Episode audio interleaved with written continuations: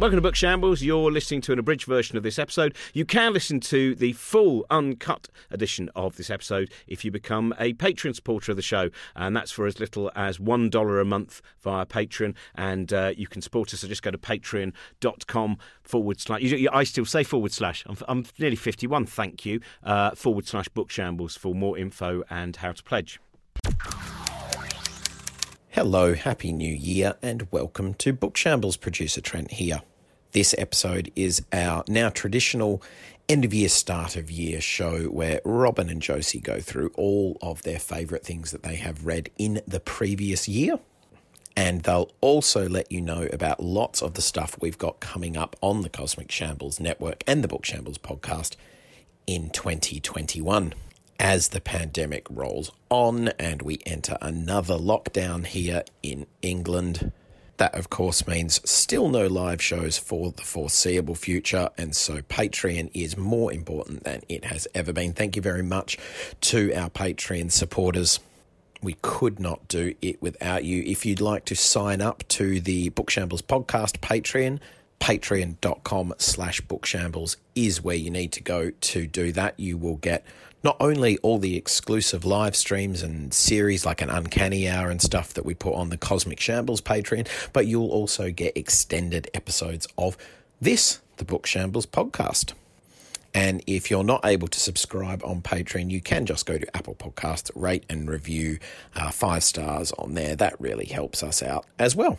And remember as well that our 24 hour show plus the four hour encore all of that is now up on demand on our YouTube channel, so you can catch up with the entirety of that show with Robin and Josie and Helen Czerski and Chris Hadfield and Robert Smith and Tim Minchin and Chris Jackson and Sharon D. Clarke and Sophie Ellis Bextor and literally hundreds more people.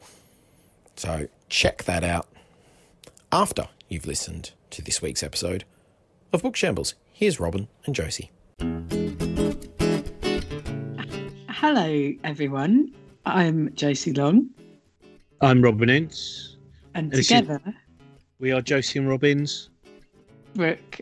Shambles. There we are. That was uh, its first one back in the uh, in the new year, and uh, we have as well for any of you who listen to podcast version of this. We're actually doing it with a small audience of some of our uh, Patreon supporters. We're recording it uh, at uh, 8 p.m. on Monday, the 4th of January. So it's been a choice of uh, seeing the cack-handed leadership and uh, pathetic excuses of a tousle-haired fool, or uh, of uh, us talking. I saw Nicola Sturgeon. Oh yeah, of course. Sorry, yeah, you've got a different leader now, haven't you? Everything's Yeah. changed. Everything's Yeah. changed. Yeah, exactly. We decided to sidestep Boris's briefing, which no doubt he'll say the one classical reference he remembers from school before saying absolute. Yeah, I did tell you that uh, Natalie Haynes said that one of her friends uh, had the same uh, classics tutor as Boris Johnson, and uh, apparently uh, he had considered Boris Johnson to be uh, the. And this, I think, says a lot about our, our culture. He says, "This is the worst classics student I've ever had from Eton." Imagine that. Um, So, hello everyone, and we are going to do this. Is kind of before we've we've got uh, loads of new shows coming up. I'll just mention that quickly. We're uh, Uncanny Hour, uh, which some of you might have been listening to already. We've got uh, a recent episode of that is Penda's Fen with uh, Caroline uh, Larrington and Stewart Lee and Alan Moore and James Macon and Joel Morris. Fen. Sorry, What is Penda's Fen? Penda's Fen was a, a, a, is a TV play by a man called David Rudkin, who uh, wrote many interesting plays and uh, is, is is still uh, creative and still around. And it was it's a play which is just really um, dense with ideas. But Wow. as Joel Morris said, it's one of those things. The first time we went to see a screening of it, uh, and he just went, "Oh my god!" In those days, you couldn't actually record it and watch it again. You know, people are now used to freeze it, look at, and he was like, "Oh." So he said, "You know, how did you feel about you know the fact that people were just going to see it once? You know, we, were you expecting them to, to to get all the references?" And David Rudkin just went, "Of course." Yeah. Um, so it is about the the books that we've read in 2020. Um, I uh, I'm, well, I'll start off with one that I know. I think I think you read this in 2020, Can and I I've not read say- all. Yeah, I barely read any books in 2020. It has been my worst year ever for reading. I've dipped into poetry books. I've started 30 books. I have finished so few. And so I feel very embarrassed on a books podcast to be talking about books. My love of books has not dissipated. My ability to buy books has not dissipated. My ability to sit and read has fallen through the floor until the 1st of January 2021 when I started reading again and it felt blissful and easy. But there's a new new conversation. So I'm sorry to interrupt, but I just need to get that out there because I feel really embarrassed. And to anyone else who's a fellow bibliophile who has sort of found this past year lockdown incapacitating, I feel you. You are not alone, and it doesn't last forever. See, I found it a very different year uh, for different reasons. In terms of like 2019, mm-hmm. I didn't have. I was on tour for the whole time, and mm-hmm. I mm. didn't actually have another project which I had to constantly be uh, researching. Mm-hmm. So I, I had a year of novels, and I was reading, uh, you know, Edna O'Brien and Jean Rhys and Muriel Spark and Shirley Jackson, Flannery O'Connor. This here's my embarrassing thing: is I think I've only read one novel this year because everything has been research. I've had a lot of fun doing the research, but mm-hmm it, it I, I, have those years where I have have one year where I go, oh, do you know what? I'm allowed free time reading, and it doesn't matter if I don't have an idea at the end of this. I've merely enjoyed the journey, and then I have years where I just go, oh my god, there's so much I've got to know, and that's yeah. why my book. I've got was... to take notes. I've got this has got to mean something. There's no yeah, heavily annotated books. Um, well, this is one that I will I will recommend. Right, this this one I'll start with because I know you've read some of this, and mm-hmm. I think you'll probably talk more about it than I. But I really like it. I've only read about three of the the chapters. They're essays, really. Uh, we need new stories by Nesri oh, Malik. Yeah which is uh, has just is a really uh, well written book of, of, of, of, journalism about the the current um, kind of state and the and the myths around a lot of as well myths around things like the uh, you know the the, the supposed the, the, snowflakism and all of those kind of ideas and some of the myths around this you know the free speech myths which was interesting today. You know today was a day where um, there was a, a, kind of narrative uh, where um, the journalist Allison Pearson uh, appeared to really overreact to uh, someone and basically say I'm going to destroy you. And that will be seen had that been a left wing person attacking someone on the right, you would have seen Toby Young's free speech Hall of Heroes or whatever it's called leaping straight mm-hmm. in. And you would have heard all of those, but because it was the other way around, the moment that was happening, I was thinking, "Oh my god, this is not easy," because they want to go. I mean, the thing that gets me about the Twitter arty is poor Allison Pearson was, ju- oh, she's piled on. Oh, she was trying to crush. So- oh, this is a much harder narrative. Yeah. But Nesrine, you know, she deals with a lot of of those different ideas which seem writer as well. I, I think she's such uh, a great writer to read. It's really um, uh, she's just engaging and brilliant to read. I, I think it's a real treat to read. Sorry to interrupt. No you're allowed to. It wasn't an interruption at all um, I, you got me onto this book, so you're allowed to. Uh, yeah, the myth of the free speech crisis is the one mm-hmm. with the mm-hmm. most heavy that, annotation. Yeah, uh, that is one. an incredible article, and it's so important. I feel like I wish everyone could read it. Like, yeah, so much of what she said, it just nails. It nails it. It's so useful.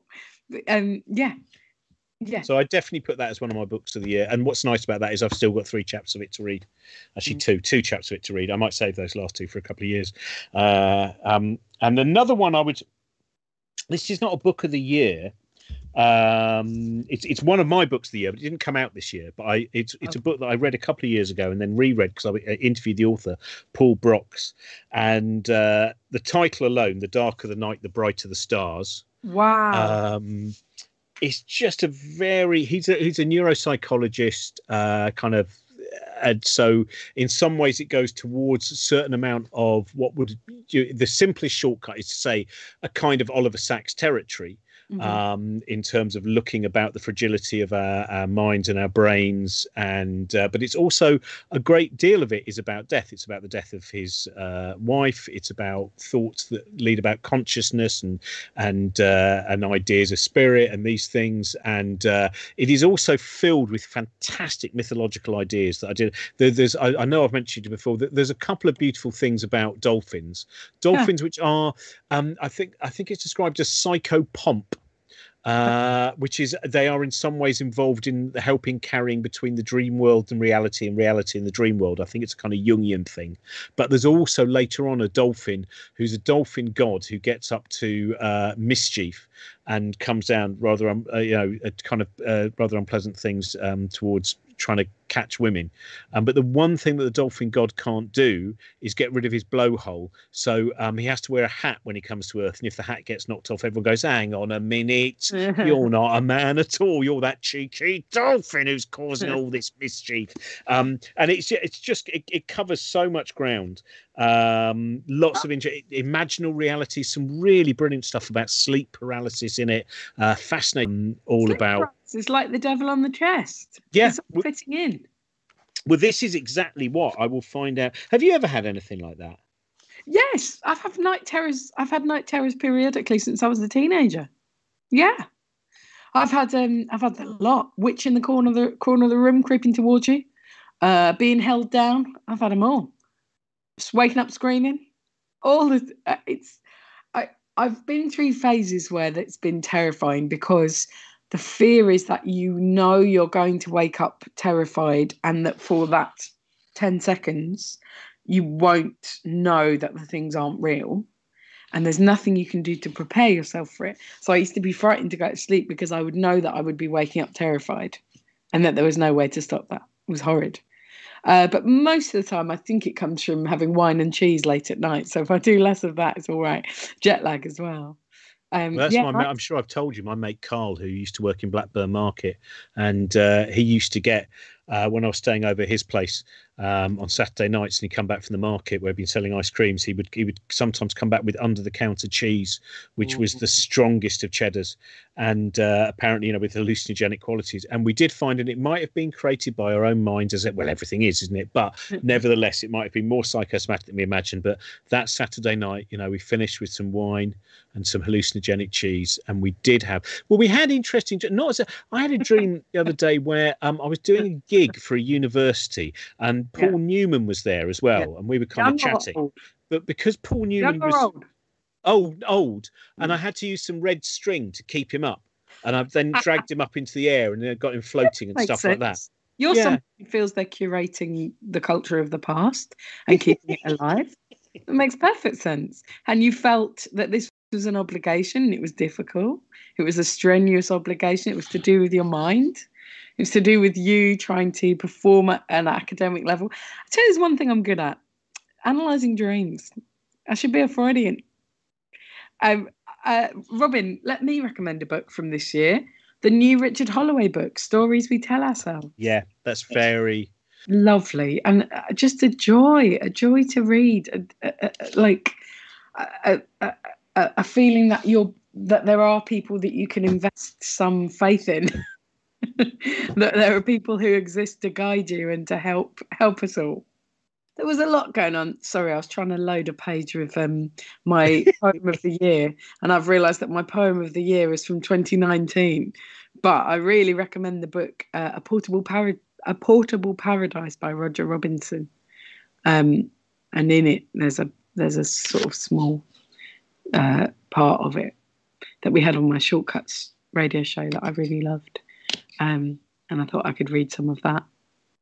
Yeah, Um, so it's it, the, I found the excerpt an excerpt on the Guardian website, but but yeah, the book is called A Portable Paradise, and it's by Roger Robinson, and it's so great, and it's from the end of last year, so I feel like it counts as 2020. Well, we're not. It doesn't have to be. It's what we've read. It doesn't have to be. You know Yeah. that, that idea that it's very strict in terms of just it because uh, I mean one of the, I'll, I'll quickly recommend ones that are very much from this year, and this is probably I would say the two books that I've banged on most in different uh, kind of environments. One is Rebecca Wragg Sykes' book Kindred, which is uh, Yes, you haven't done about fantastic.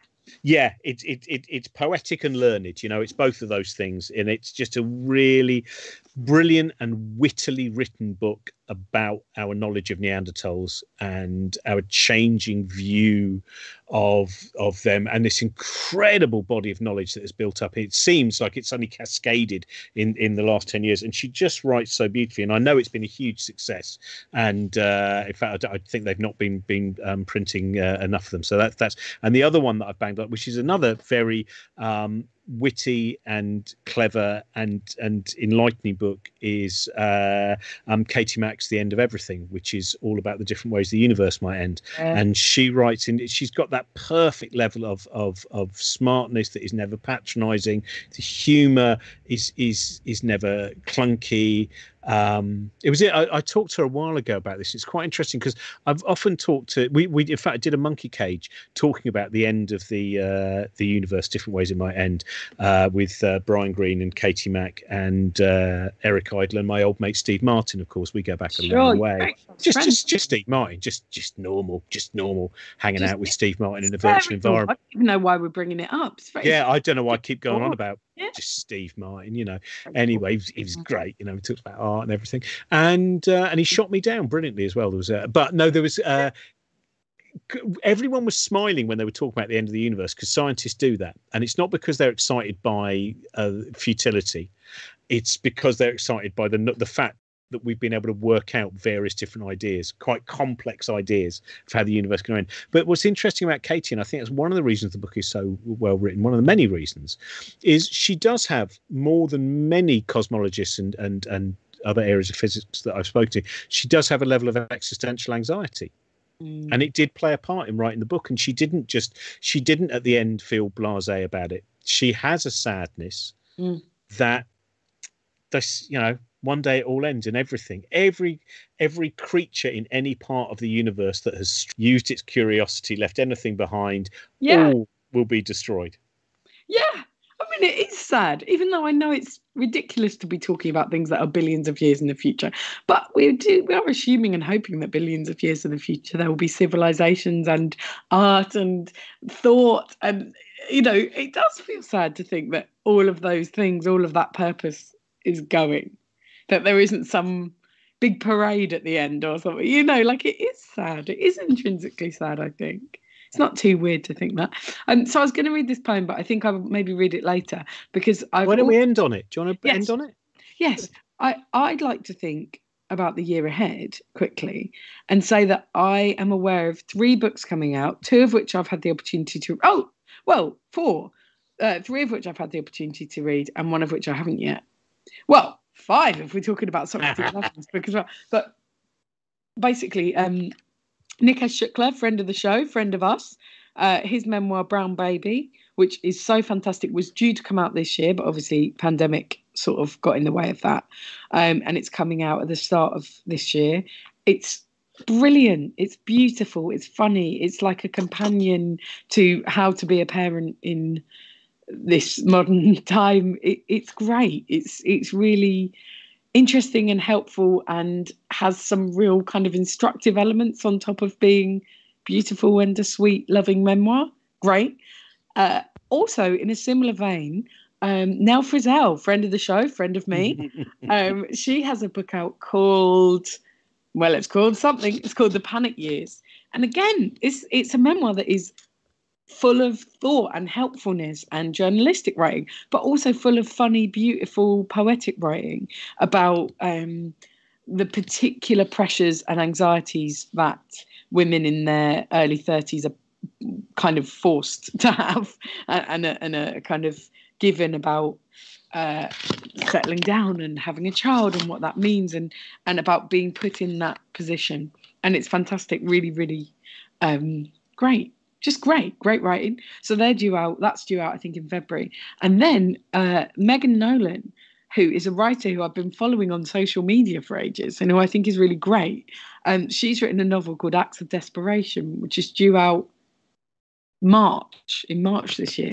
And I think we should a get her on the show, but b I, I'm really excited to read it. I think it sounds really exciting. It's um, described as a blistering anti-romance, uh, but yeah, it's her first uh, novel and I think it'll be really cool. So yeah, those are some things I'm looking forward to. On top of that, I, am just going to look up Socrates Adams' novel because um, I think he's written a new. Um, he's he's definitely written a new novel, and I just want to see when it comes out. It might not yet be out. Um, isn't yet out. Uh, but oh, well, that's good. I'll get in touch with him. But I think it's called uh, Parenthood or similar. But he's a really, really great, talented writer, completely underrated. He has two books out called Everything's Fine and A Modern Family, um, and they're really great. And he's a really funny, interesting writer. He's funny to follow on social media, and I recommend. That's good. That that reminds me of a book that I'm looking forward to this year. I woke up at about quarter to five this morning, so uh, because I'm 51, I went straight to Radio Three, and uh, then I decided to listen to. I thought, oh, I'm a bit behind on Late Junction. I love Late Junction. I think it's one of the best shows uh, in terms of it just the, the, incredible variety of music it plays, and. Oh, yeah. yeah. So yeah, Verity Sharp does a lot of them, and it's also and uh, and it's someone I hadn't heard of before, Jennifer Lucy Allen, and uh, I just saw this little thing which said she's currently studying for a PhD in, um, I think it just said in, in something like the, the, the, the music of the foghorn, something equivalent to that. She, she, she's done a lot of study of foghorns. And immediately I was then go, this is great. Someone who's a, and she has a book coming out next year, Jennifer Lucy, or this year, Jennifer Lucy Allen, which is all about foghorns and yes. the music of the sea. And that excites me because I think that's exactly the kind of book I want to read in 2021. That sounds really cool. Um, I was going to mention this Thin Places, which is another next year book uh, from Canongate, and um, I'm embarrassed to say that I'm not entirely um, sure how to. It's, it's uh, by an Irish writer, uh, Kerry Nee. Uh, I don't know if it's just Doherty or uh, what do you reckon? Um, uh, Doherty. It is just Kerri ní Dochartaigh, and uh, I apologise, Kerry, know. if I've mispronounced that. But we'll, Thin we'll Places, very beautifully written book, uh, looking at growing up in Derry during the Troubles and uh, and finding those places, those those uh, thin places, uh, which almost seems like the, the, the reality of nature, and then a certain kind of mythic unreality, and a certain kind of it's about those kind of places. And uh, I've, I'm about halfway through it, Thin Places from Canongate, and it's very beautiful, and I recommend that. I think that's out in the next month or so. Um, what else shall I? Have you bought any? I was thinking I've, I've got my favourite book that I've I've bought this year. Well, can I show my favourite book that I've been reading so far in 2021 that I just am enjoying so much? I feel like I've discovered reading again with this book. I I I just think it's wonderful. Hang on, let me show you. Can you see? It's called um. I just bought it. Yeah. Oh, it's so. It looks great. I just read the back of it and I got it immediately. It looks fantastic. The writing is superb. Like, hang on. Uh, hang on. The hill is paved with wild wheat. If the conifers and sagebrush are soloists, the wheat field is a corps de ballet, each stem following all the rest in bursts of movement, a million ballerinas bending one after the other as great gales dent their golden heads. The shape of that dent lasts only a moment and is as close as anyone gets to seeing the wind. Just a, a paragraph about fucking the wind on some fucking wheat. And it's beautiful. Like everything, I think she has such a gift for description in a manner that is poetic and um, succinct. Uh, and like you just read stuff and you think, wow, that observation, that would be five minutes of stand up material for me. And it would be five minutes from an hour show, and that would be all I could manage. And for you, it's six words in a paragraph in a book of as we discovered, most of that five minutes would you would be you going, "Fucking wheat! It's just this fucking wheat that's fucking brilliant, fucking you know brilliant wheat." It would be funny. It would be funny. It would. It's and, and it will be when we're released again, when we're ever allowed out. By the way, when I said books we bought, I should make it clear it's not because all the books I get are free. I meant to say second hand books, like weird uh, books that I found, just in case someone thought that was a moment of tremendous biblio privilege that I, mentioned. But um I bought a lovely little book of oh, lovely. paintings to send to my friend Julie. Just they're just fig they're just um they're just abstract. They're not figurative. They're just they're just flowers. Chill out, everyone. I love the, those ones. I'm sure I've mentioned before that there was a, the exhibition they had at the Tate Modern of, of, of, her work, and they had those fantastic kind of images of of uh, you know the the skulls of cattle. Did we go? No, I just went on my own. Oh, I Um, went to that too. Uh, and it was and it was fantastic. And but I love one of my favourite things was I think it's like one of them is a painting. It might even just be a pelvis bone or something like that. And in the notes, it just said that she wasn't really interested in the bones; it was the holes that drew her in. And I thought that's such a great thing. She's not looking at the skull; she's seeing the holes. She's not looking at the pelvis; she's seeing all of the different ways that that makes holes for her to the paint. I thought spaces in between the notes. Yeah, exactly. Oh, that was brilliant. The um the book I was going to mention actually, I brought the wrong one up, which is the uh um the Soul of the Ape, um, which is by a guy called Eugene Marais. Um, and uh, he was a fascinating individual. Um, he did a book called The Soul of the White Ant, which is all about um, termites, and uh, The Soul of the Ape, which is actually all about monkeys. So the, that's the only big errors that are in his book. So uh, for some reason, he because because termites are called white ants in, in in I think in South Africa where he was uh, studying them, and and the Soul of the Ape, he was. It, even before Jane Goodall, he was going out and he decided he had to live amongst the animals. But none of this stuff was published, so in no way was it an influence on Jane Goodall. She she remains on on on the uh, the, the the celebrated uh, plinth, which she's not on a plinth because she's still moving far too much to ever be placed on a plinth. She's still such a kind of active human being. And Yeah. is that what Greta Thunberg's going to be like eventually? Do you think is that is she going to be that generation's Jane Goodall? Well, I hope so. Well, yeah, I, I hope a lot for her. I'm, I've got a lot of a lot invested in in old Thunberg. Sorry to say for her, lots of pressure on her. She's just funny, isn't it? That's one of the things that makes her even more annoying for all those people that both want to call her a snowflake and then constantly react in this snowflakish way to her. Is that she's always witty and funny, and her 18th birthday message about now I can finally, you know, I'm going to go to the pub and reveal all the thing about my handlers and all, of you know, just like she's always one step ahead of all of the narratives that people I are always- trying to use to demean her. Yeah, I always say that she was put on this earth with the purpose of boiling the piss of my specific enemies. And I love it so much. I feel like she's just laser precise in who she annoys and, you know, also doing some stuff about climate or whatever. and also yeah and it, it's been a good uh, a good day yesterday for the flat mars society t-shirt people because flat mars t-shirts i imagine will have uh, shot through the roof as that was the the one she was wearing on her 18th birthday uh, tweet Mars Society, Yeah. that's so funny. it's, it's, it's, it's beautiful but yeah the, the book i was going to mention of, of Eugene Marais which is soul of the ape which was actually published long after he died and um like we've talked about psychogeography and psycho uh, kind of bibliography as well, if you want to call it that, um, where you go, oh, this book has marginalia in it, or this book has a little note from this person, or this book says to Alice, what a wonderful summer in the Alps, or whatever it is which allows you to have a picture. That's a thrill. That's that's an absolute dream with a second-hand book. I um yeah, I long for that sort of thing. Me before I moved to Glasgow, um, Alasdair Gray's estate was auctioning off some things, and me and my friend Henry got really really excited about putting down bids of like crates of his old books about Glasgow and stuff. But we sort of didn't appreciate that thousands of other people would also be having this idea, and that we would not win the auction. But Yeah, that's very- much like me trying to get Peter Wyngarde's wig, you know, back, Yes. back back in the Oh. early days of uh, of our stay at home festival, where Mark Gatiss and I were particularly excited about some of the more uh, peculiar uh, items that have been left in the Peter Wingard from Yeah. Jason King. Um, what else have I got? I've got. I recommend. Um, Here's a book for the future. Mark Thomas's new one. oh, that's a nice cover. Mm, really nice. Uh, Gilbert and George, isn't it? Yeah. Gilbert and George and the Dragons. Very good. Lovely little pun there. And what's Uh, Mark's new one about? Well, it's basically debunking uh in debunking national myths, nationalistic myths in favor of real, interesting, better, dare I say it, left wing um, truths about Britain. So I think it's sort of a reaction against Brexit nationalism and a reaction against um, well, I guess patriotism in general.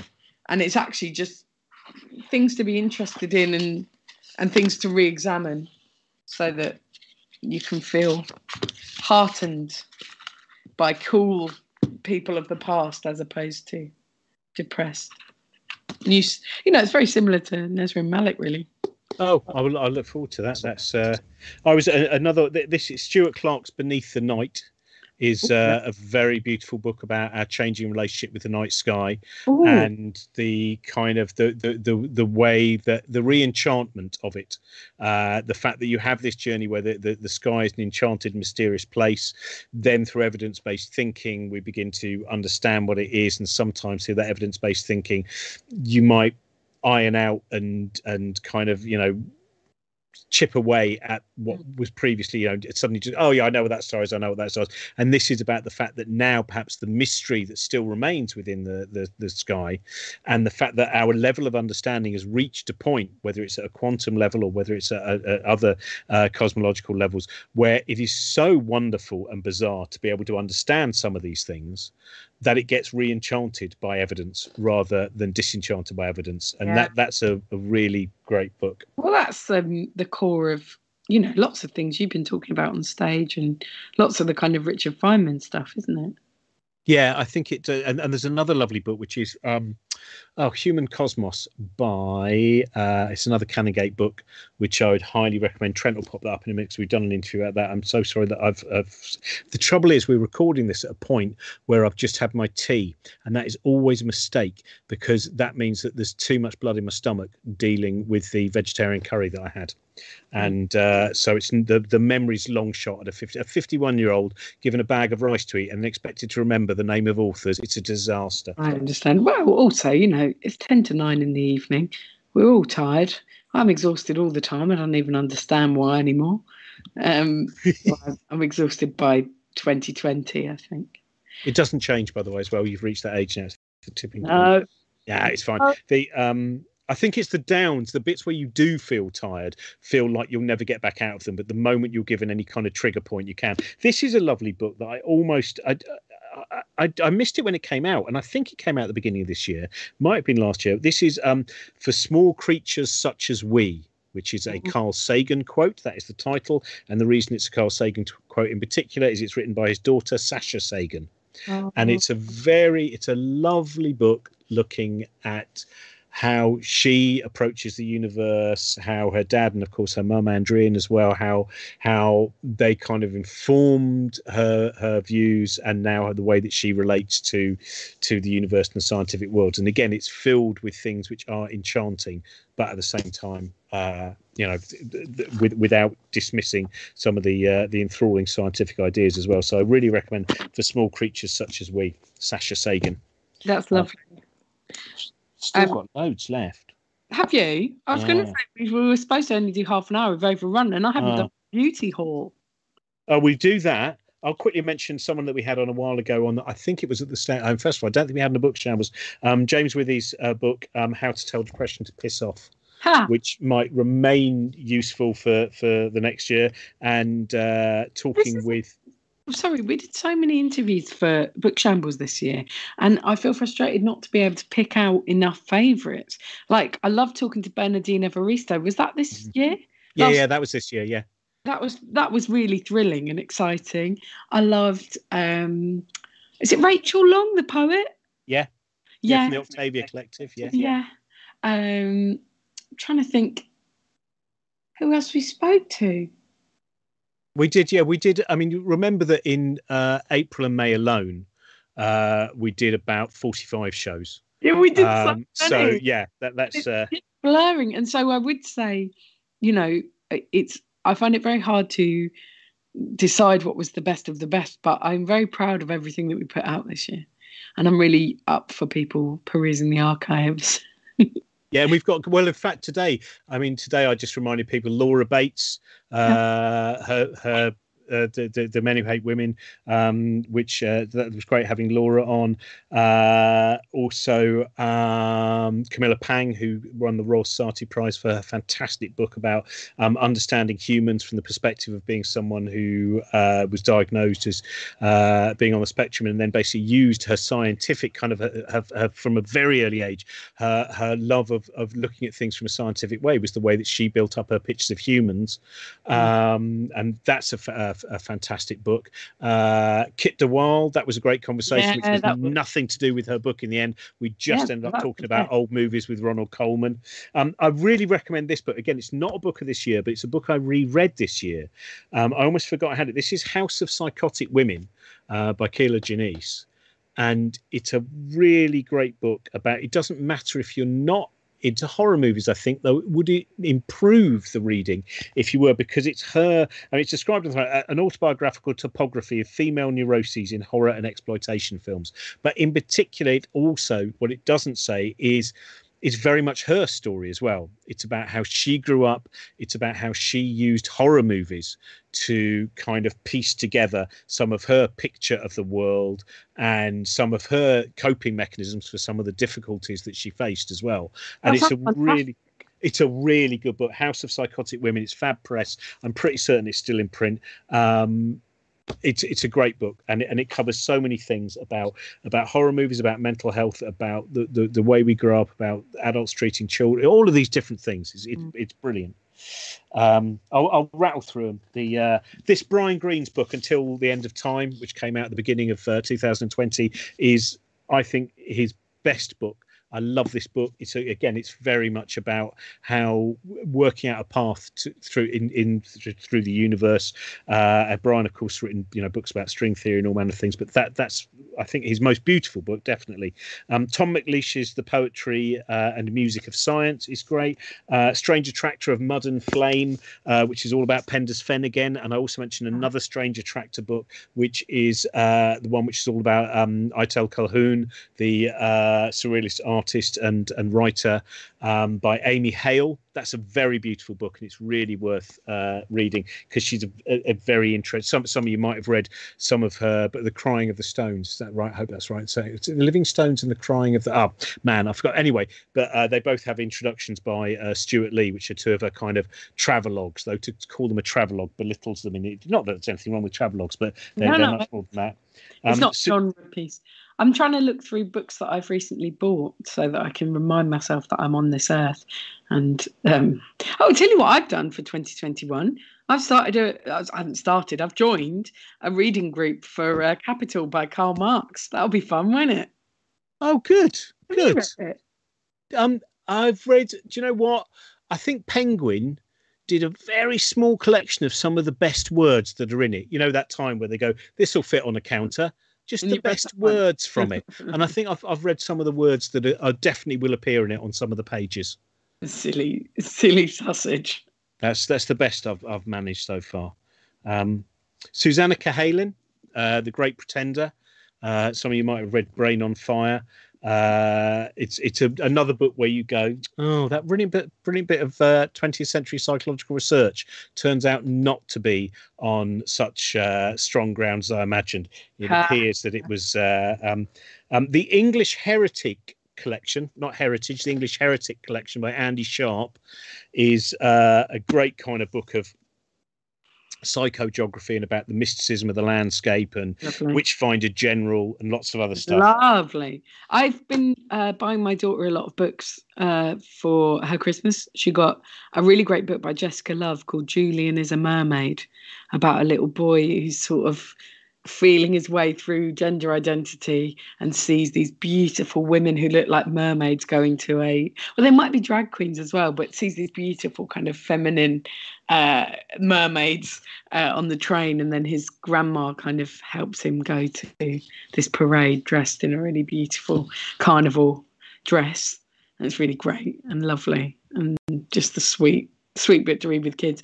And i've also been reading with her books called you choose uh, which i got the idea from um, uh, from Nikesh's book, actually, he mentions reading it with his daughter, and they're books where it basically has loads of pictures of categories of stuff. So it'll be like, if you Oh, could I- any hat, what would you choose? And then it, it's a great way of getting to know your children because I'm sort of asking my daughter what she likes, and her being like, I like that one. I'm like, cool. Yeah, my son had that. I, I that, that was I, that that used to come out. All, and there's about two other similar ones by the same author, as far as I remember, where you can kind of and sticker versions of. Yeah, that was a lot. That's what I miss in one way. I I I do miss looking at some of those areas in well, not not at the moment, of course, because I can't get in them. But that bit of going to the children's section of the library that I no longer need to go into.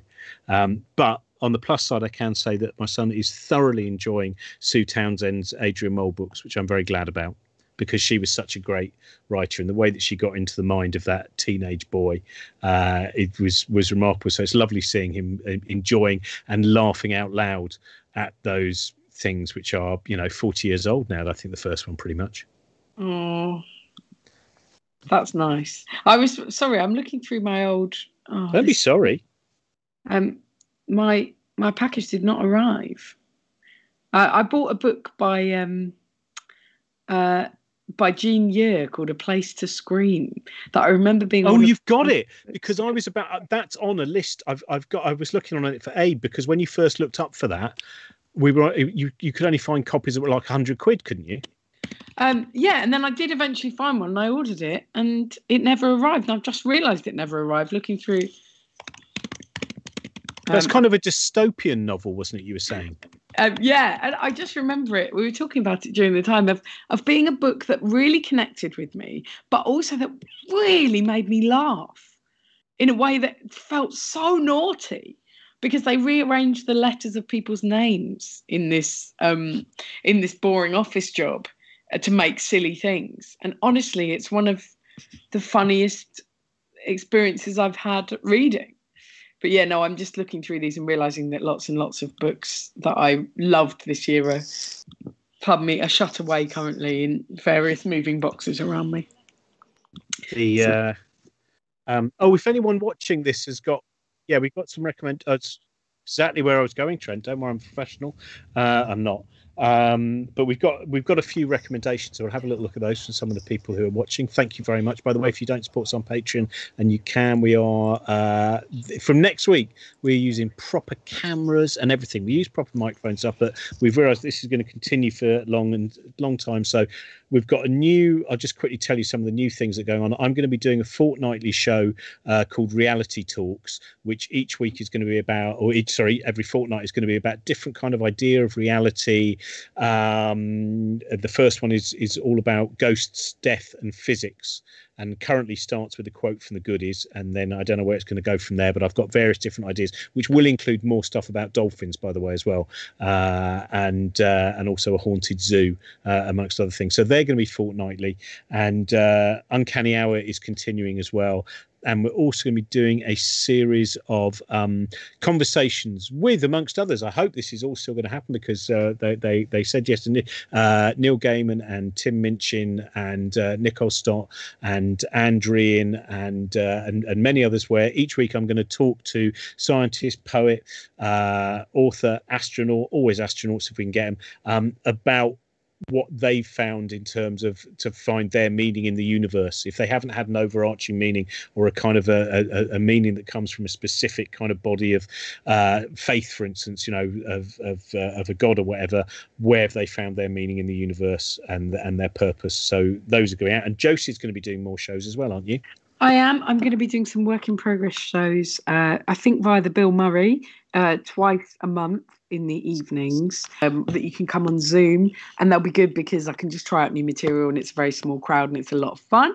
Um, I'm also going to be doing more regular gigs for a platform called um, Socialize.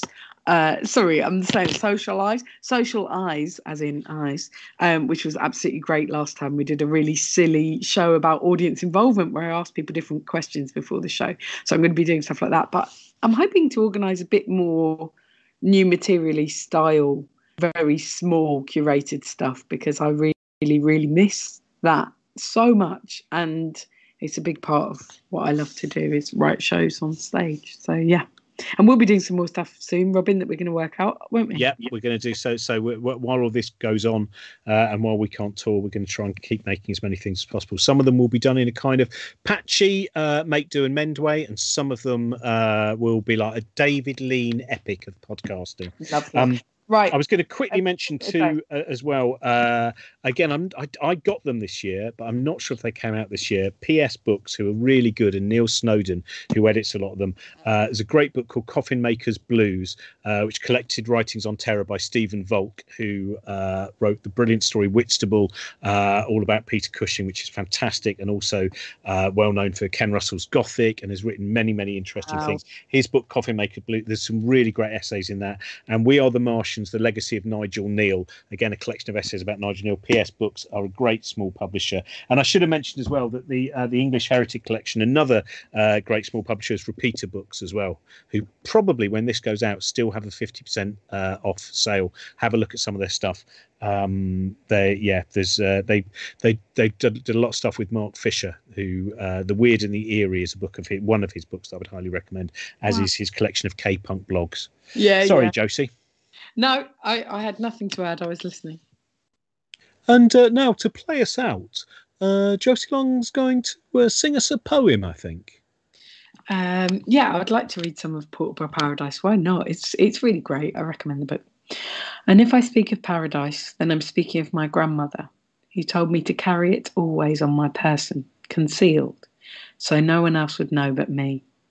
That way they can't steal it, she'd say. And if life puts you under pressure, trace its ridges in your pocket, smell its piney scent on your handkerchief, hum its anthem under your breath. And if your stresses are sustained daily, get yourself to an empty room, be it hotel, hostel, or hovel. Find a lamp and empty your paradise onto a desk. Your white sands, green hills, and fresh fish. Shine the lamp on it like the fresh hope of morning and keep staring at it till you sleep. It's good, isn't it? Yeah, and that's and that's in shortcuts as well. Yeah, it is in an episode of Shortcuts, or part of it is. Um, I can't remember which one. We we really crank them out. It doesn't matter. Just go and listen to them all. They're all great. Yeah, I, I really. I so was it last year that you had the? Uh, I can't remember if it was last year, year before the the little bit with Terry Jones uh, reading some Dylan Thomas. Oh, I think it was last year. You know. That's really worth. really very very oh, beautiful very and and and and moving. Thanks very much, everyone, for listening. Thank you very much, everyone, for uh, supporting us via uh, Patreon. As I said, there's loads more. So we're doing a lot more. We're, go- we're going to do more recordings of Book Shambles, where if you're a patron supporter, you can kind of see the live version um, and uh, and ask questions to the uh, some of our guest authors and stuff. Uh, as I mentioned, we have. Alan Davies coming up very soon. Uh, we have one with uh, Cosey Fanni Tutti, which was a, a lovely conversation. Such a great book. She she's and such an interesting artist. Uh, that's going to be coming up very soon, and then all the other things that I mentioned, um, and and a lot of other stuff, which is going to be a lot more exclusive stuff for people who support us via Patreon.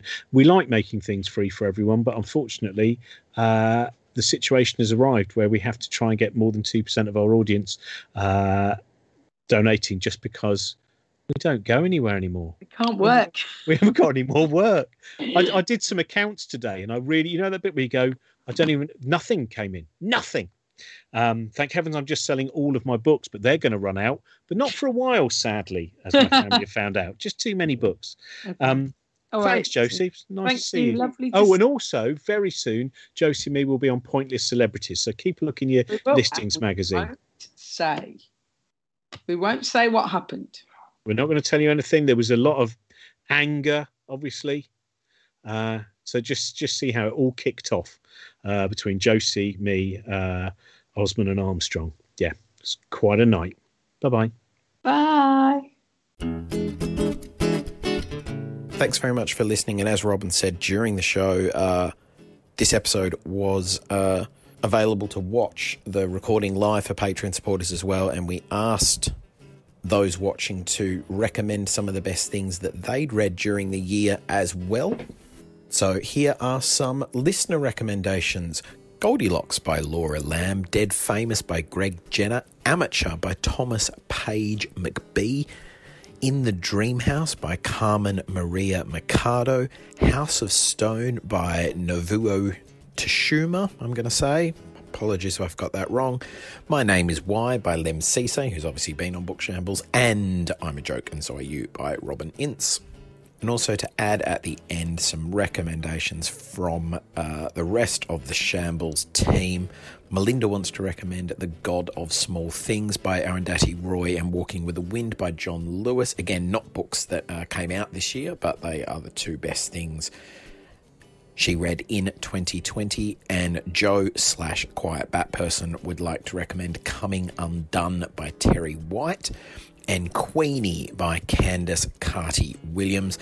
And from me, uh, pretty much everything I read this year was stuff that uh, I read for Book Shambles or Cosmic Shambles podcasts. So, also a shout out for The End of Everything by Katie Mack and Stories We Tell Ourselves by Richard Holloway, but also What is Life by Paul Nurse, and uh, in the fiction world, uh, Tall History of Sugar by Curdella Forbes, and The Vanishing Half by Brit Bennett, I thought were great, and also uh, Untrumping America by Dan Pfeiffer. A new episode back to normal, new episodes every week on Book Shambles, and as Robin said during the broadcast, our guest next week should be Alan Davies. Until then, take care, look after yourselves. Thanks for listening. Bye. This podcast is part of the Cosmic Shambles Network. Josie Robbins' Book Shambles was produced by Trent Burton of Trunkman Productions.